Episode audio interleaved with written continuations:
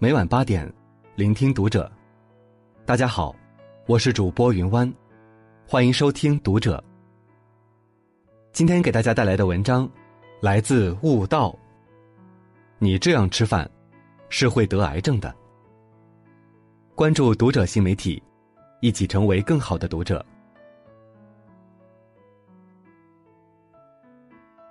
如今。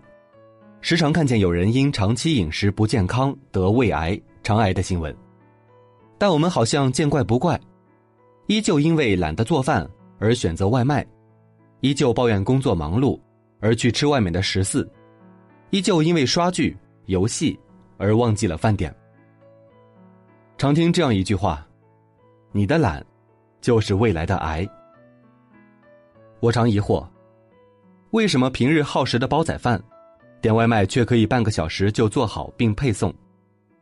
后来才知道，那些作坊接到订单时，并没开火，而是把料理包微波炉加热一下，装入精美的包装里，就成了豉汁排骨煲仔饭、广式辣味煲仔饭、香菇滑鸡煲仔饭。三个月前，有媒体爆料了外卖料理包的真相：你吃下的外卖，可能是廉价劣质的料理包。料理包工厂的工人自己说：“肉是买那些比市场便宜的货，大批量买入，放入充满血水的池子中，放入冰库里。那些我们吃到的排骨粒，甚至放了一年。如果有原料变质了，他们只要油炸后，加入重味的佐料，就变成美味的佳肴，根本吃不出它的变质味道。事实上，使用料理包在餐饮行业中并没多大问题。”但一个安全的料理包，必定经过严格的检测。问题在于，我们无法得知点的外卖是不是变质的料理包，也难以想象这样的食材会怎样摧毁我们的健康。对食材的鉴别，就像踏入一个充满迷雾的丛林，你不知道下一步是悬崖还是急流。把对健康的掌控权交付给这样未知的食材，怎能放心？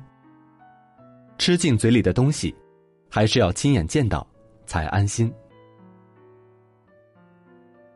记得以前看过的养生节目访谈，有位医生谈及他的一个病人，那位病人三十五岁，在北京打拼十年，在事业稍有起色时，确诊了肠癌晚期。原因很简单，整整十年来，他没有开火做过饭，全是外卖或下饭店。一些饭店为了吸引顾客，增加菜品口感及色香味，都是高糖、重盐、多油、多味精。陈小青在节目中说过，他问那些营养非常好的餐厅诀窍是什么，人家非常坦诚的说：“手再重一点。”以前在外面吃饭，我会惊讶于饭店的清炒菜心，油光油光、亮晶晶，好看极了。直到自己有次多放了油，做出来的菜心也很好看，可用筷子夹起来，一挤能挤出好多油。偶尔在外面吃一盘辣子鸡，骨酥肉烂，咸香入味，但吃完总感觉咸的口渴。在家做的话，虽然菜品不甚好看，但起码不会重口。其实许多人已经用体检报告证明，长期吃多油、重盐、高糖的饭菜，身体肠胃。都或多或少有各种慢性病，体重也稳步上涨。有时候在外吃，确实比家常菜好吃，但心中总不踏实，不知道你吃进了多少油盐糖。自己做饭最健康的地方就是，油盐糖多少勺，我心里有个数。毕竟论健康，外面的山珍海味，终不及自己做的清汤挂面。记得以前看过一句话。选择什么样的食材，就有什么样的生活。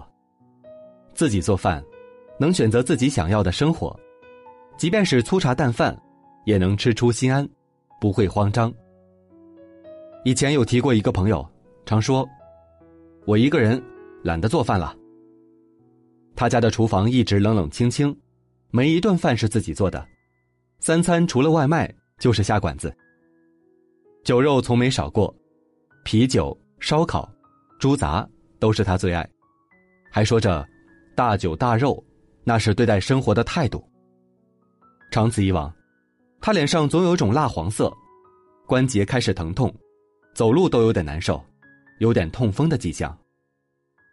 不要让懒成为你不做饭的借口，也不要让懒成为生活的癌症。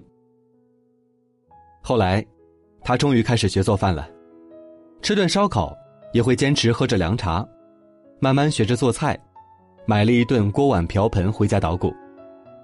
他真正开始自己做饭后，厨房有了烟火，脸上气色也变好了，整个人活得热气腾腾。自己做饭，去一趟菜市场，在满目琳琅的食材中，在菜贩吆喝声中，挑几根排骨，买两条鱼，再让老板送两根葱，告诉他，你要做清蒸鱼。